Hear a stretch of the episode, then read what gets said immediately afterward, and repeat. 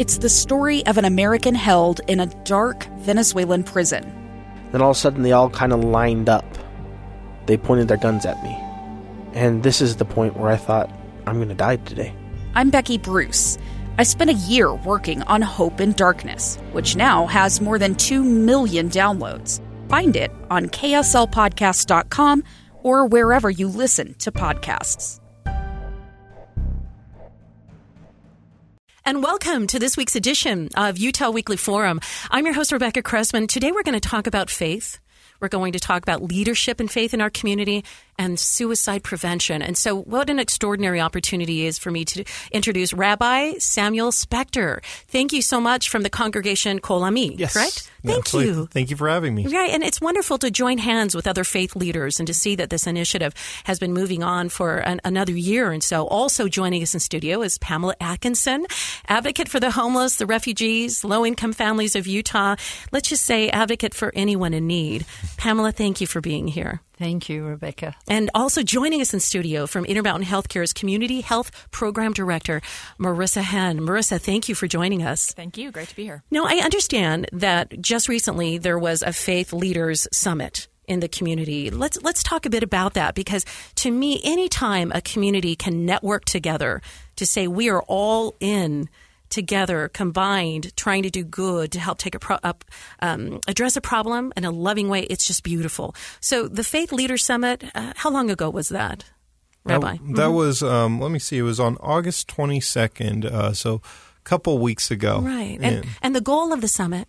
I think the goal of the summit was for us to be able to talk as faith leaders about what we can do to actually prevent suicides in our communities. In, in my tradition, we learned that to save a single life is as if we've saved all of humanity, and uh, this is a problem that is plaguing every community. It uh, does not discriminate on on the basis of religion. I actually had to leave the summit early because I had um, a fourth congregant of mine in uh, in uh, two months um, that was um, making a suicide attempt that day, mm. and so uh, it was that I was at a suicide prevention summit and then had to leave because it's that relevant um, and that present in my community and in all of our communities here in Utah, and so um, getting the tools. Uh, uh, for us as faith leaders to know what to do, um, to have appropriate conversations that could actually save lives. And I think that's why we were all there.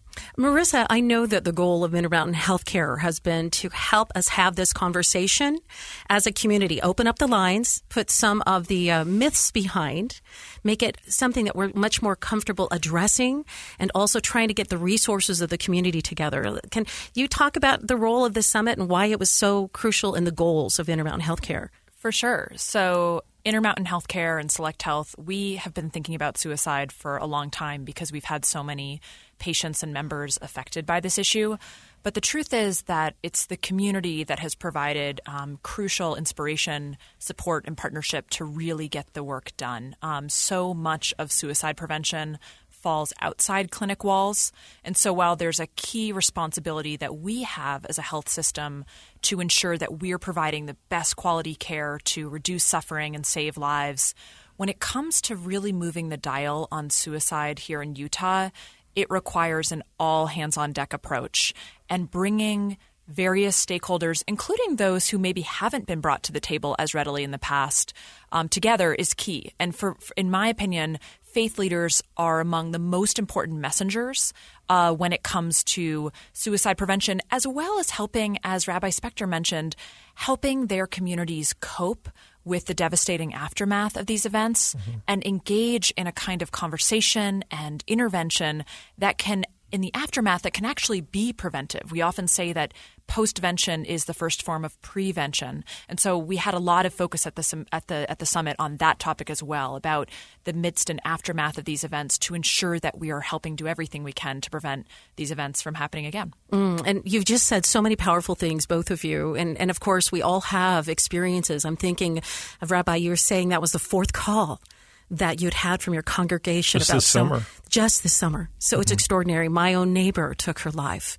And, and in our faith community, it required us coming together, bringing a therapist and holding a special um, evening event and talking about the repercussions, the trauma, the, the sorrow, the grief, the guilt, all of us, and the misunderstanding that, that can occur w- with suicide. And, and, and that was so key for us to do in the steps of preventing more and, and in the beginning of our healing. And then I think of Pamela, of course, I introduced you as an advocate for those in need, but you've been a leader with the, it's the First Presbyterian Church. Yes, I'm an elder at the First Presbyterian Church. And so, as Marissa and our Rabbi Spector talks about the specific impact of faith can have, a faith leader can have, um, talk to me a bit about that because I think of messages of everybody matters, every soul is one of value. And talk Well, to when I that. was uh, first uh, approached in 2017 about getting faith leaders together and working with NAMI, the National Alliance for, for the Mentally Ill, and talked to some faith leaders and said, Do you have any interest? And they certainly did. Um, I think, Rebecca, we take it for granted that faith leaders know everything, that they can respond to any issue that, uh, that arises. And the faith leaders that came to our first conference last year just said how helpful it was that they hadn't talked about it in church because they did not know what to say. And the ones who came this year um, said they learned even more from our wonderful speakers. And so they went away not only with the words of the speakers, but also uh, a, a wonderful resource book that they were able to share the printed word uh, with their congregation. So they felt much more comfortable. Number one, bringing bringing it up the issue of suicide, um, talking about preventing it occurring in the first place. But then they began to feel more comfortable learning how to respond when death by suicide did occur in their congregation. it's so heavy, isn't it? It, it's very heavy, and they were able to share it with the various different interfaith groups that we have in our communities and encourage people to um, come to the training sessions that NAMI and others offer. So I think the word has been spread much more in the last two years than ever before. This was, as you mentioned, the second annual uh, suicide prevention summit for, with faith leaders. Yes. and you mentioned um, the the importance important leadership of NAMI and the important role of the Utah Suicide Prevention Coalition, which was established just a few years ago to say. And, and I shouldn't have used that lightness in my voice, but to say we are in a crisis. Utah, the country's in a crisis. Utah is a part of that crisis. Right. I think one thing I also really valued about this convening was that while it's a very heavy topic, there's a tremendous amount of reason and opportunity for hope. Um, we actually titled our second annual event "United in Hope," um, and that was our hashtag. And we came up with a with a I think a very inspiring consensus statement, which we can talk about. Um, but one of the things we often realize is that this can be a topic that, on top of all the other stigmas, if it's too doom and gloom, if we're only focusing on death and dying and suffering, it's hard for people to know what to do about that. It's sort of a topic that can be um, more readily avoided. And so, what we like to focus on also is the stories that are the norm, which are stories of survival and stories of recovery. And so, the event featured two extraordinary um, survivors who talked about their, in fact, arguably even more survivors than we knew. Some other speakers even acknowledged some of their struggles um, in in different opportunities throughout the day. And so I think that was part of the um, intention, and I, I think we have achieved that quite readily to say.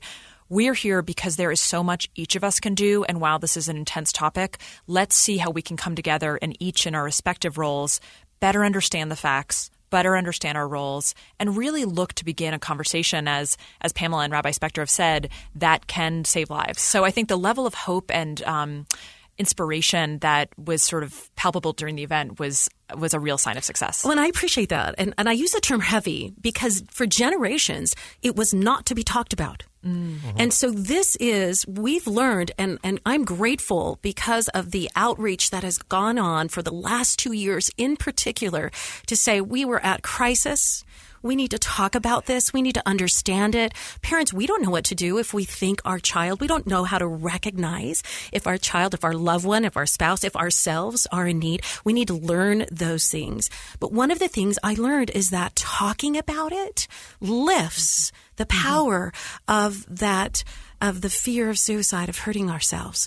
And, and that was so counter to what for generations had been taught to me. Mm-hmm. So in other words, to have an open conversation with someone in your uh, pastoral responsibilities to say, are you feeling this way? Are these thoughts here for us to have that conversation with our family members to lift that lid, mm-hmm. to be able to open that conversation? That was so crucial to me to say, let's talk about how we're really feeling when it comes to suicide prevention. Absolutely. Um, a something that stuck with me. Um, my family comes from a, a small town originally in, on the Illinois Iowa border called Rock Island, and half the Jewish cemetery there is my family. And when you walk into it, you see that there are all the tombstones, but then there's a separate section of unnamed tombstones. And I, I found out that that was for people who had committed suicide. And uh, in many of our faiths, that's how we had treated people who had committed suicide. Was we cast them out and we didn't put their names on um, on stones and, and kind of shamed them. And I think that today we have a recognition that we wouldn't shame somebody who succumbed to cancer uh, or heart disease, and likewise, uh, we shouldn't be shaming people as well who have suicidal ideations or who eventually succumb to uh, mental illness and and their struggles, and certainly not put their families uh, through shame in in that. And so, exactly like you're saying, I think that the summit gave us the opportunity to learn how to have um, conversations before and unfortunately in the aftermath of a suicide um, so that we can break down that stigma so that as faith leaders we can be present for our communities and um, and also gave us tools for next steps. Um, when I visited that gentleman in the hospital that day, he said, I bet I'm the only one who's like this. And when I told him, you're actually the fourth person this summer in our community I've talked to, you saw a sense of relief like, oh, wait, maybe it's not just me. And that was, that was huge for him. Um, and one of the things that we're all doing this weekend is the governor declared this weekend to be a, a weekend of prayer for uh, faith committee communities um, on suicide prevention. And so, just as faith leaders being able to stand up during our prayers and talk about this issue and say a prayer on this issue, I think opens up the doors and makes people know that their faith leaders are safe people that they can talk to. What a powerful statement that our faith leaders are safe people, mm-hmm. right? That will help us have that conversation and bring us to that place of hope. And and I love Marissa that you said it takes us all. And so as you you've shared some of these memorable moments from the summit and and and I know our audience are thinking I'd love to learn what they learned. I'd like to know because we care about our neighbors, we care about our family, we care about our coworkers. We know this is something that it takes us I'll use the phrase a village to help us um, push through this. What are some of the goals of the summit moving forward? Um, well, there are many. One is that there was a wonderful advisory committee um, who included Rabbi Spector and Pamela and myself, but also lots of other representatives. One thing we were excited about this year was the level of diversity of that group, um, not just having uh, members whom we whom we cherish from the dominant faith group in Utah, but also from many other groups, uh, the Jewish community, Muslim, um, Hindu communities, etc. So, so that advisory group will continue. They'll continue planning for this and, and holding these weekend this weekend of prayer.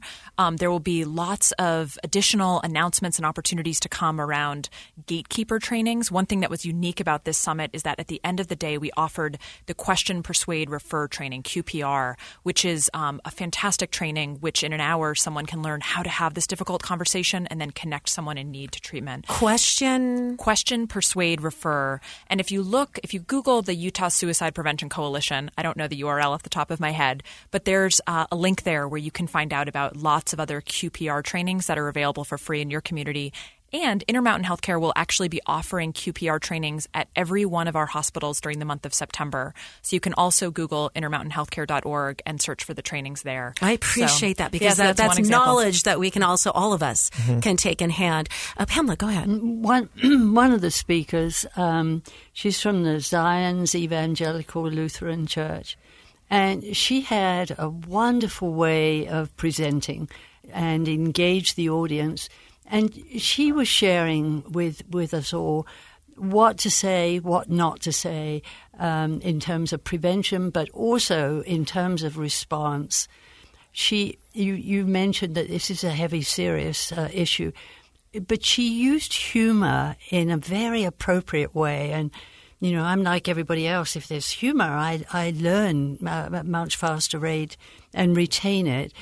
But she made people feel comfortable saying, things like this is what you should not say, but this is mm-hmm. what you should say, and this is what you should do, and this is what you should not do. And we were just amazed and talking about some of the errors we've we've all made, but will not make in the future.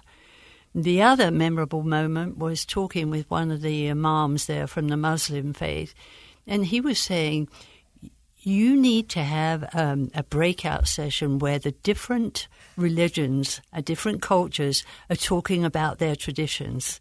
Because some of what was being said applied to the Christian tradition would not apply to the Jewish faith or to the Muslim faith. And I thought that was a great observation. So we received some very critical feedback that will enhance our next uh, conference planning. Mm, mm-hmm. That's very powerful. Rabbi.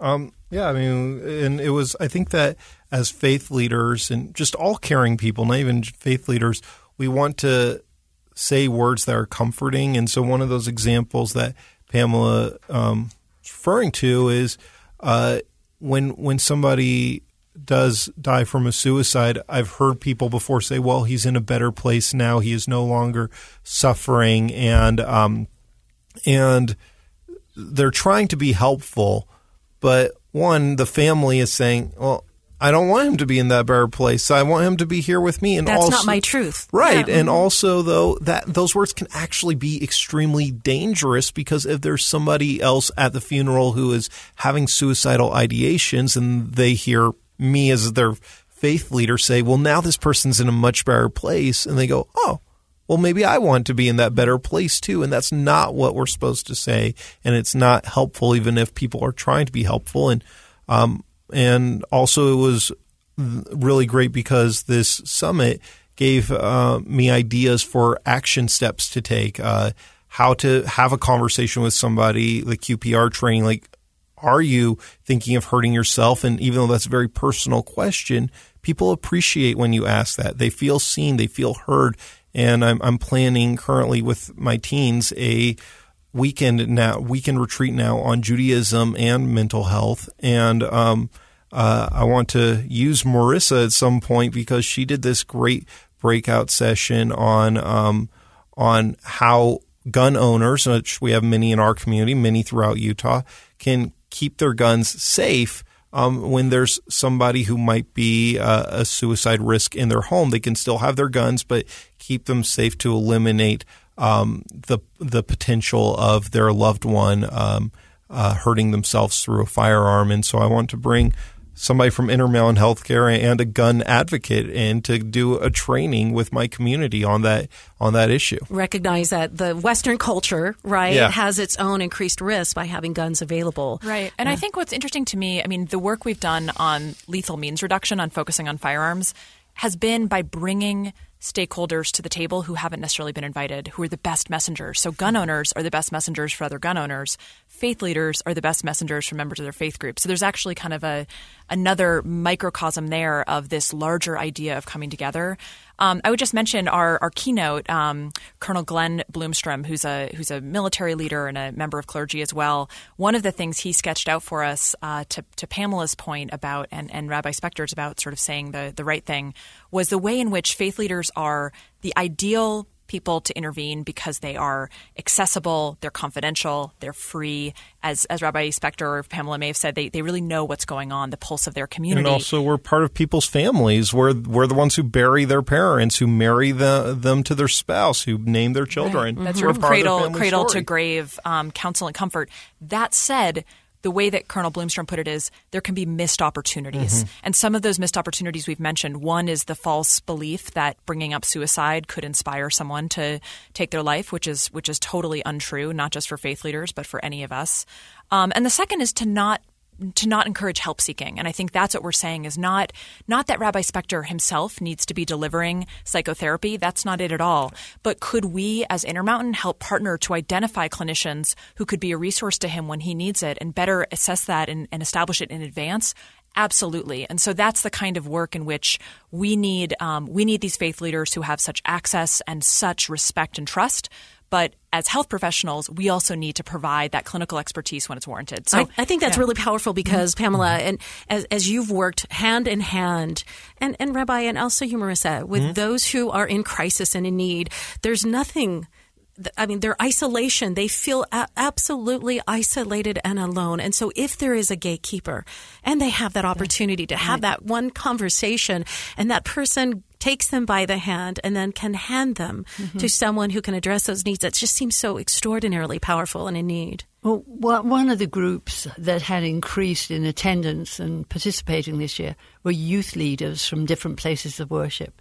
I met some wonderful youth leaders from from around the state, and they're the ones who can um, talk with the college age and high school kids.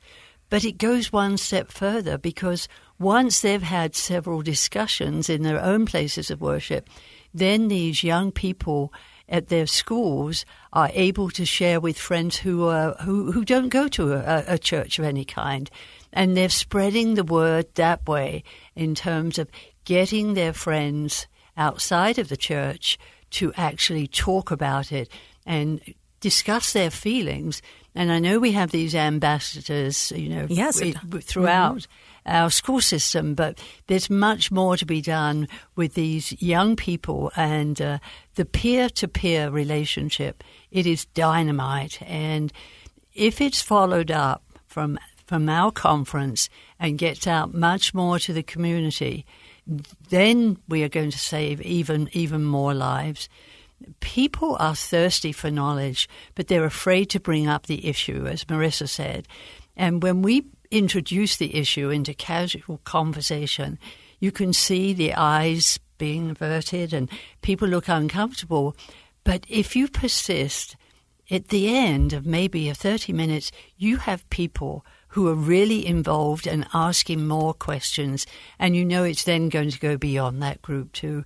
And we should not be ashamed or embarrassed to talk about it. It's a matter of life and death. And it's just vital that people feel I can ask the question. Um, yes, this conference was safe, but they need to be asking the questions where people feel unsafe. Mm, I appreciate that. And in my own personal experience, my family member who dealt with his very issue said, I felt like damaged goods. And I would say to him, You're not, you're human. To feel these intense emotions, the mental health challenges we might have, is to be human. And we reach out and we do our best to help each other get healed and move through that. The shame needs to be lifted. And I appreciate the time that each of you have spent with me today and our listeners today. It's been beautiful. And I want to take away with what you've expressed is that there are information for our listeners to go find, to read it, to share it with their teenagers, to empower the people in their life uh, to have this critical information. And so you said, Marissa, uh, pardon me, that uh, if they Google Utah Suicide Prevention Coalition, there'll be resources there. That's right, and you can sign up for courses, um, no matter what your background is, uh, to to help with this type of opportunity to identify people at risk and to to help connect them with care. Um, we also like to mention that if you're concerned at all about yourself or someone else who may be struggling with an issue, if you're concerned about suicide, the National Suicide Prevention Lifeline, um, which is 1 800 273 TALK. Um, if you want some counsel, if you want some advice as a caregiver, great resource is the National Suicide Prevention Lifeline. Thank you again. That's 1 800 273 8255. 8255. There's also the Safe Utah app for adolescents. Look for that. I hate to have to wrap this up because it's such a, an important topic, but Pamela Atkinson, um, Rabbi Samuel Spector, and Marissa Henn from Intermountain Healthcare, thank you so much for what you Thank continue you. to do and impact our community. And thank you for joining us on this week's edition Thank you so Thanks much. so much. Utah Weekly Forum.